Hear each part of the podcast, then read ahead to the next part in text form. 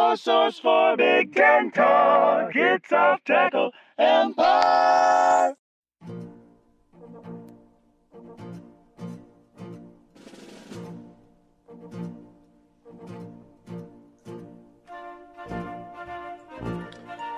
Oh, hey, welcome to Minnesota Week on Off Tackle Empire. Uh, we're talking about everything Big Ten today. And today we, of course, get to the biggest tennis of them all, Minnesota. Uh, I'm uh, Steve Braun alongside with Andrew Kashkesison. And if you don't think Fleck's gonna take us to Indy, why don't you shove off there, you bender? Oh, anyway, I'm going to pour myself an Oberon 2018 Cabernet Sauvignon. I, I, I had to. I saw, saw it was named Oberon, and I was like, oh, okay, so it's a wine. It has nothing to do with the Bell's Brew. But anyway, uh, we're. I digress. My point is, we're talking about Minnesota. Uh, Minnesota, where they say bag the way that people from Texas say leg. They rhyme. So Yeah, man. You, you, you play hacky sack, which means that you want to to bounce that bag off of your leg. I'm still, uh, upon some reflection, I'm still giving the well- Reflection. Ah, ah, Yeah. ah, ah. The, Oh. joke- the jokes are funnier if you point them out. So, upon some PJ reflection, I am still going to award the most inscrutable COVID season in the conference to Penn State, but uh, Minnesota's pretty close. They were right there. They were a serious contender for that award. And so you could look at this either as a glass half empty or glass half full situation, right? On the one I'm sorry, hand, a bag of milk half empty or a bag of milk half full situation.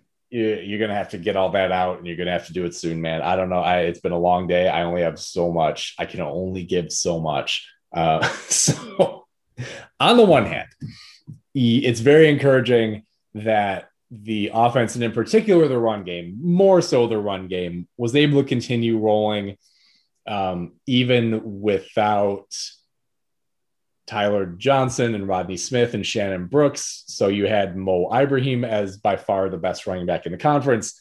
Um, Rashod Bateman was a huge threat at wide receiver until he then you know opted out back half of the season, and then the passing game kind of fell off considerably after that.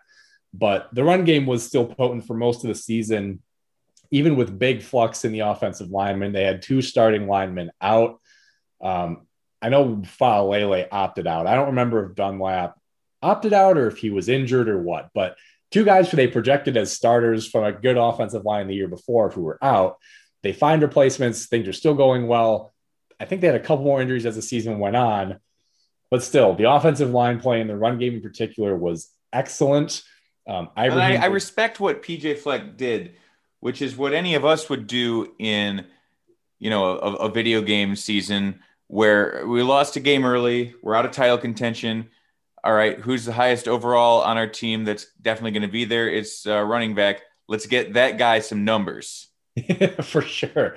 Uh, but if, I mean, if you were to prorate his production over a full season, you'd be talking about him, you know, in the company of your Melvin Gordons, your Lorenzo's White. Your, you know, it, it would have been an all-time type of season if he had been able to protract that over a full schedule. So they then get the somewhat surprising decision from again draft eligible Mo Ibrahim to come back.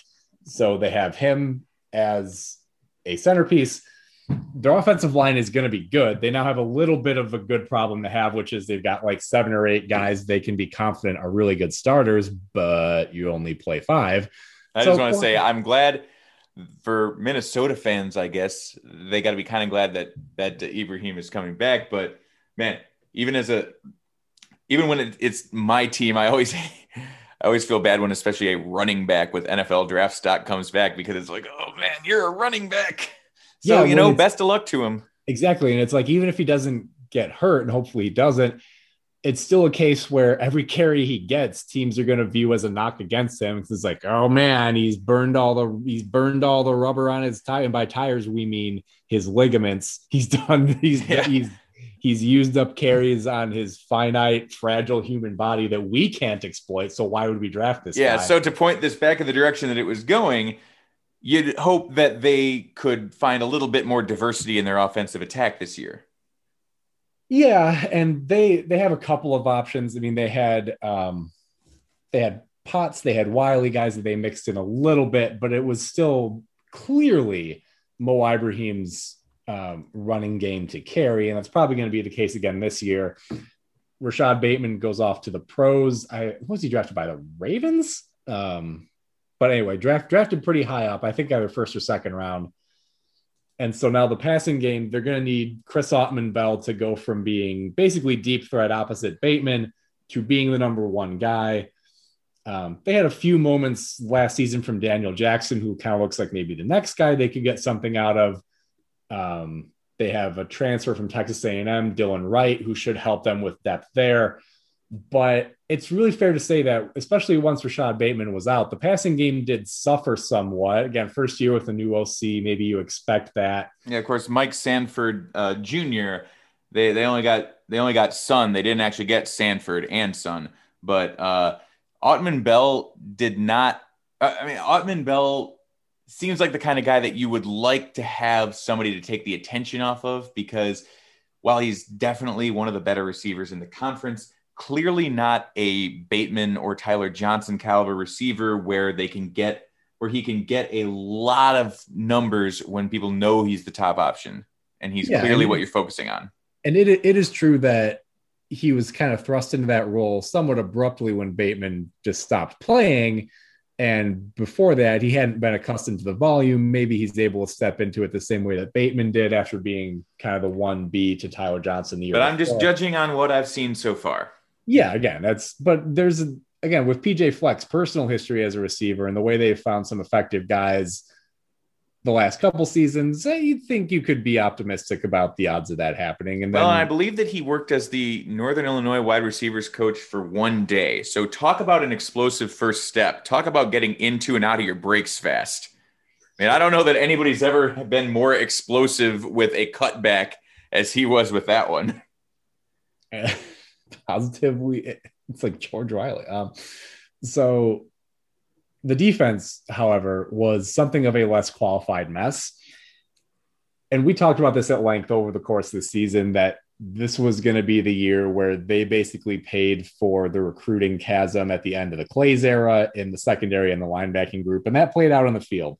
Um, this year, they do get Braelen Oliver back from an ACL tear.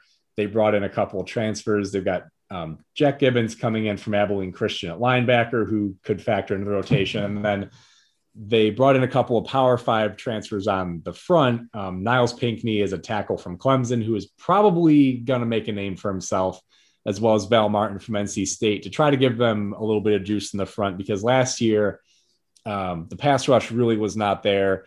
The discipline coverage, especially in the linebacking group, was was tough uh, Boye Mafe was an interesting player, but not really a pass rush in and of himself. So they need to find some additional guys that can get home. Um, yeah, you'd hope, or even if not, can deflect enough uh, attention from Mafe so that he can get home more often, so they can play the Flavor Flav soundbite when he does.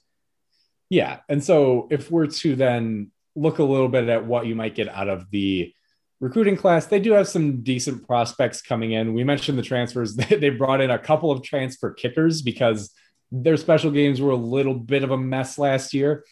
Um, so they, they have uh, Will Mobley from Temple and Matt Trickett from Kent State coming in to uh, joust for the kicking position. And then looking at their prep recruiting class, um, probably the future of their quarterback position, Ethan Kaliakmanis. Um, hey, an Illinois prospect. How about that?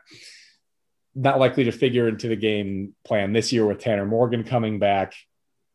You could see Stephen Ortiz make, get into the mix in the defensive backfield as well. But again, they they have experience coming back there. It's just the experience didn't play especially well. And then we talked also about the need to find a complement for Mo Ibrahim. Um, they do have a four-star tailback and Marquise Irving who could figure in and play right away as well. So when you look at their schedule, um, well, the first thing that you notice is that they have Colorado, and when you look at Colorado as a non-conference, um, you can say about as much as you can about Minnesota last year, which is I have no idea what any of these results mean. So that's the first thing you notice about their schedule, huh? Well, I mean, you know, aside the from that, interesting thing. aside from that, Mr. Fleck, how is the play? Yeah. So, so we we reference here, of course, that they have the honor of being the um, season opening sacrificial virgin before the altar of Ohio State in the Thursday night game, uh, leading into the first big weekend of the football season. Uh, hey, you allowed to play on prime time. have fun. You know, it, it Ohio very considerate that they do it on a Thursday so that they don't make a lot of Minnesotans, uh, perfectly nice people, waste their entire Saturday on this. How you wouldn't want them to stay up late, then you'd be late for church down with there there with the Lutheran congregation. Oh, you can uh, uh, think of all the leaves we could rake if we had if we had a whole Saturday. Fuck me, do the leaves really fall by Labor Day in Minnesota? I know it's further north, but geez. So they're all going to open up with a loss, and then they travel. No, they're not. They they travel back to the same place that they hosted Ohio State at to get Miami of Ohio. They travel to Colorado.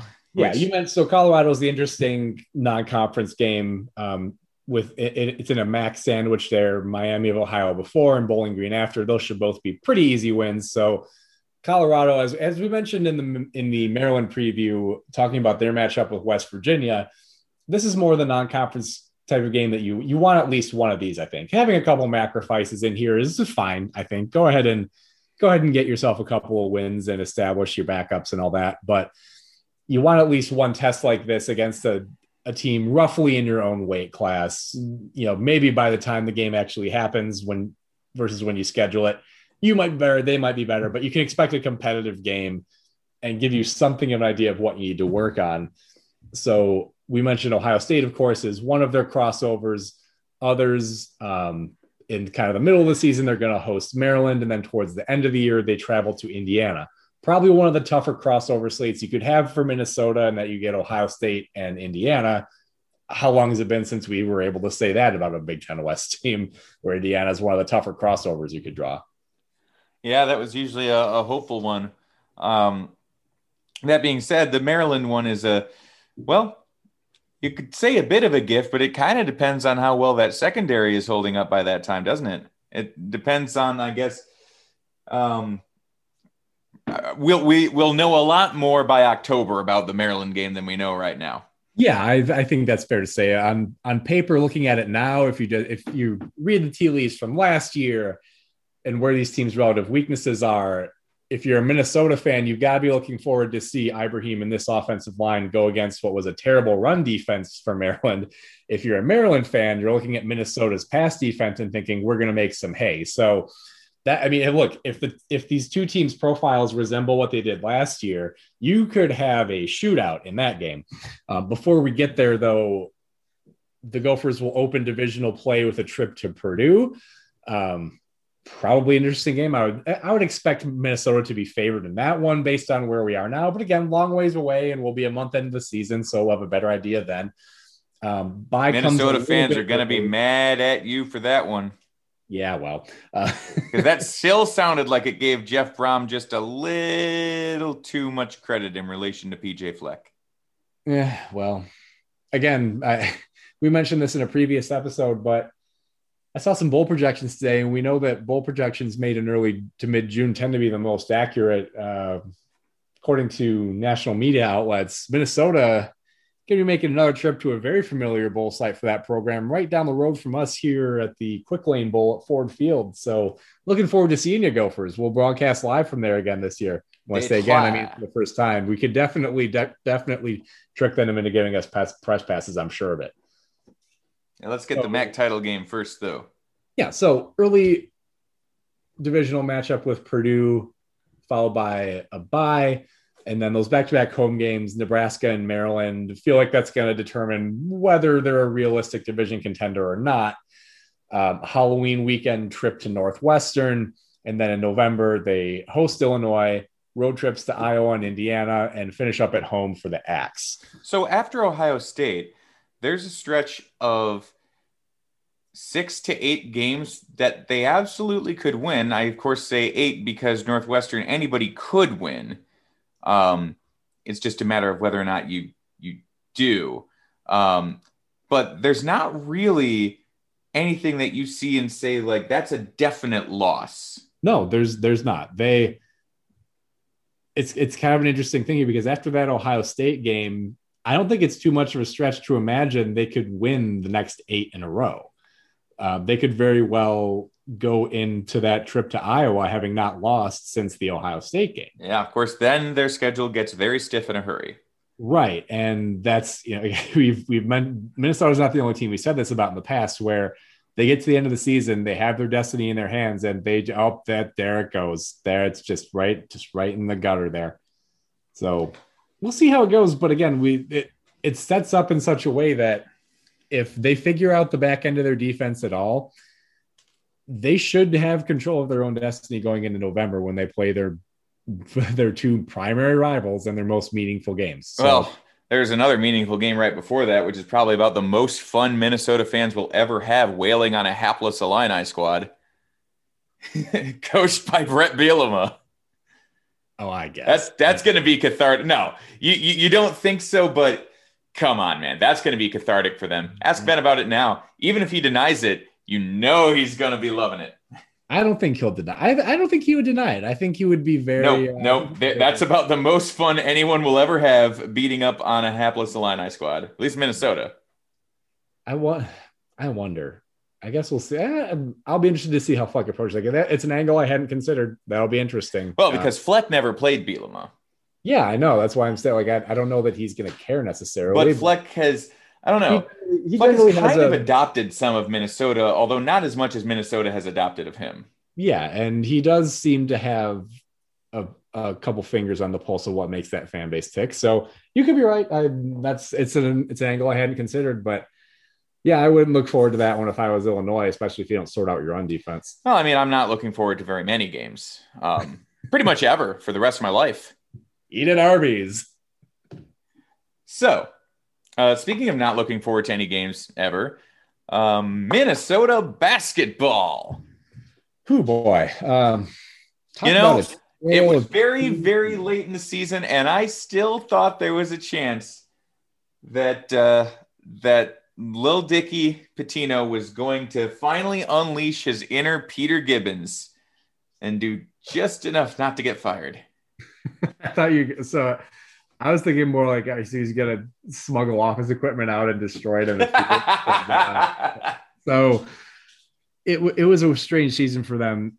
Early on, they actually looked pretty good. Uh, for a very long time, they were the only team that solved Michigan, but they so they were fortunate to get such a massive contribution from Liam, Rob, Liam Robbins right away. The problem is when he got hurt, they were right back to where they were last year, which was which was not having anybody with it. Well, when I say last year, I mean in the post Oturu roster they had, which was no interior presence whatsoever.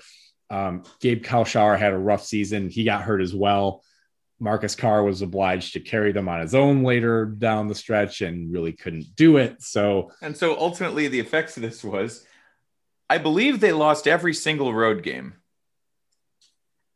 Hmm. I don't know. I'm getting, you could be right. Let me take a look at that. I'm now you have me curious. Well, all of their big wins were at home. Yeah. But so regardless of what happens there, they they fire they fire Richard Pitino, and until we until we came back and started, I started going over.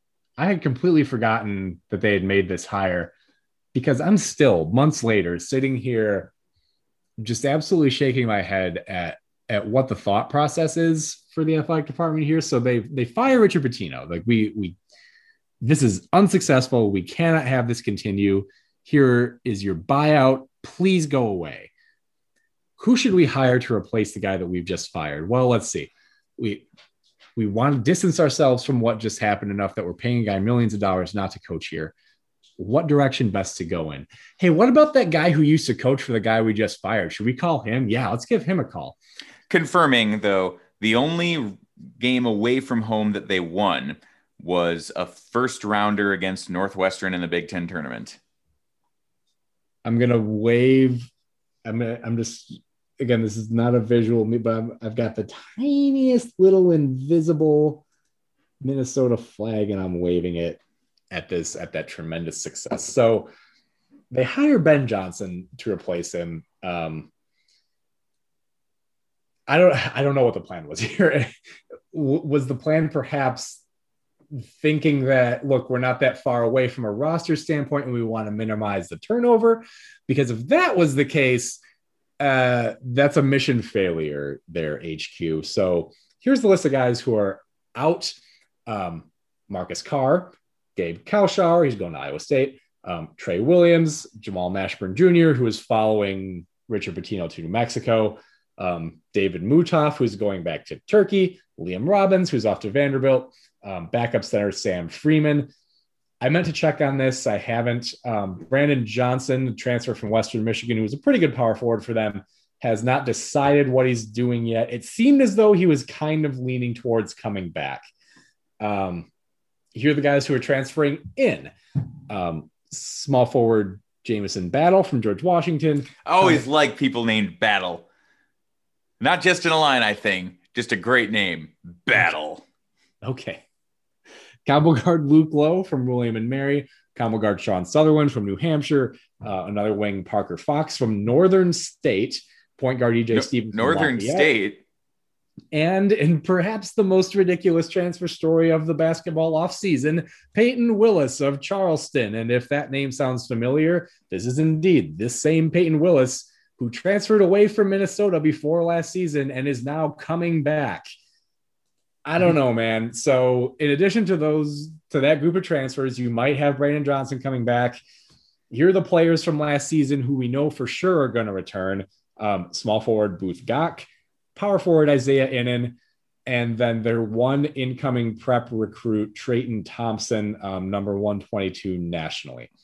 I like uh, Isaiah Ihnen because his name sounds like what you shout when you let a three pointer go in, in, in, in, in, in, in. um, but I mean, I think the only thing they could have reasonably been thinking when they hired uh, when they hired Johnson was that perhaps they thought even less than we did of Michigan hiring Juwan Howard, and then saw how it worked out, and they were like, "Well, I guess the weirder we go, the better it'll be. So let's let's go." Uh, let's go this way. I, I, I don't know. I mean, I'm hold on, hold on, hold on though, because it maybe I'm only speaking for myself here, but I didn't think that the Juwan Howard hire was a bad idea because it made no sense. I mean, in some ways, it made perfect sense because yeah. that's an athletic department that values me- its uh, membership in its own ranks beyond anything else. Um, so, him being an alum connected to a beloved pro- period in their program history is very important. He was a longtime player in the NBA, and he was part of a pro organization that is very well respected in their culture and leadership development aspect, if that makes any sense. Um, so well, then Minnesota I, was doing the same thing because the guy had never coached before. Minnesota was doing the same thing by harkening back to like, you know, a couple of times that they kind of surprised people by making it to the second round. You talk about glory days, baby. I, but so I, he, I mean, Ben Johnson played at Minnesota, but he played there in the early aughts. Like, I, the, it's not like. Oh, are you talking about the post death penalty years? Yeah. Yikes. Yeah. So, yes, he he played at at Minnesota at one point, but I don't. I, the only the the best angle that if you're the best angle here is that he was on the staff and prominently involved when Pitino had recruiting successes out of the state of Minnesota. Um, he was involved in recruiting Amir Coffey and in recruiting um, Daniel Oturu. So I guess the objective in hiring him is well, he's going to help us lock down recruiting in the state of Minnesota. Okay, yeah, we'll we'll see how that goes. I don't know if an assistant head coach at Xavier was the only guy capable of doing that, but that's got to be the angle. I mean, I just um, can't help but come back to this the fact that the head coach at Xavier should not have been untouchable. And also, it seems like maybe they should have reached out to him. right. Like, otherwise, what about the head coach? Did they think that Johnson was the engine that made Chris Mack go? Like, did they think that he was the Chris Petersen to uh, to their? Oh my God, I can't remember the guy, but the Division One football guy. Uh, Dan Hawkins. Dan Hawkins, yeah. Yes. Uh, did he think that Johnson was the Chris Petersen to the Dan Hawkins, the Matt Campbell to the Tim Beckman of Chris Mack. It'd be really weird to think that because it's It it's would. Not like, it's not like Chris Mack built Xavier from the ground up, you know. So um, I I don't know, man. I ju- I just don't know. Um, of course, he is. There probably aren't many other Big Ten coaches who have who played basketball for two Big Ten schools. So that would be kind. That's kind of an interesting angle. Maybe fire up a little bit of a rivalry with Northwestern for that reason. but um, yeah, I. Oh I don't yeah, well, I mean, they're both about to need some rivals. yeah. uh, Again, like I said, all I can all I can gather here is that If Nebraska leaves the basement, what's going to be left for Minnesota and Northwestern? hard hard to say. Well, Each other. again, of, of those three teams this year, I would by far feel the best about Nebraska's prospects to be good than Because the the first thing you need is talent. yeah, and they've got they've got more than Minnesota and Northwestern combined. Talent doesn't guarantee you wins, but you've got the kind of talent that they've got. You're not going to go four and 16 in the Big Ten. It's just not going to happen. yeah, I just um, again, this is this is a 40 year old making his first head coaching job. The hope is that you're you're swinging for the fences here. This is you know what this is. This this much like the Juwan Howard hire and to an extent the Mike Woodson hire, they'll not really. Um, same thing with Jim Harbaugh hiring a whole bunch of 30 somethings on his coaching staff. Yeah, that's the one this reminds me of more. This is this is because all these sports, all these all the guys making these decisions in these athletic departments and the head coaches on these coaching staffs are all baseball fans. And so still watching the game that they love, they have fallen in love with the three true outcomes. And they are banking on hires like this being a home run. And if it's a strikeout, well, that's fine. Pay him his buyout and swing for the fences again until you get until you get one. so you're saying what you still- don't want is to do Richard Pitino again. Yeah, they don't they don't want to be in the middle where it's like, well, can we really justify firing him because he's doing okay? Um, no, I, I I bet, and I, you know, they probably would never put it in these terms. Maybe they don't even realize they're doing it. But I think some of these athletic departments are now of the mindset that, yeah, you know what, uh, we don't want to, we don't want there to be any doubt. I want this decision to be easy in three or four years when I have to decide whether to extend this guy. I want to know whether he's completely in over his head or whether I hit a home run and get to watch him strut around the bases. And What I don't know mm-hmm. is if our commenter, Bagels Are for Champions, is a regular listener of this podcast because he would be delighted with this outcome where it's like, if after three years you're not competing for championships, get out of here. Don't even, we'll send you your shit. Right? He's basically been pounding the door to get rid of D'Antonio since like 2016. So I mean, he might have been a little bit early, but he wasn't wrong. I mean, fair enough. uh, you know, but you know what that is? Is that's that's really the perspective of a pro fan where everything is equal, and if your organization just makes the right choices, things are going to work out for you. Like that's not really the case in college. Uh, but I can understand that perspective because it certainly is the way in pro sports where look, really in, in almost any sport, if you're not making tangible progress within a few years, there's no reason to keep a guy around. Like there are people out there who can engineer a turnaround more quickly. And I'm I'm now addressing this commentary at the headquarters of the Detroit Tigers, who are in year six of a rebuild with zero position players who are going to be part of a World Series team. So anyway, apropos nothing. Um, ben Johnson, weird hire, swinging for the fences. Might as well, I guess. Seems like there are more likely pitches to swing at that might have been easier to get a hold of. But this analogy is very strange. So Minnesota basketball probably going to be super bad this year. After that, who knows? We'll see how the recruiting goes.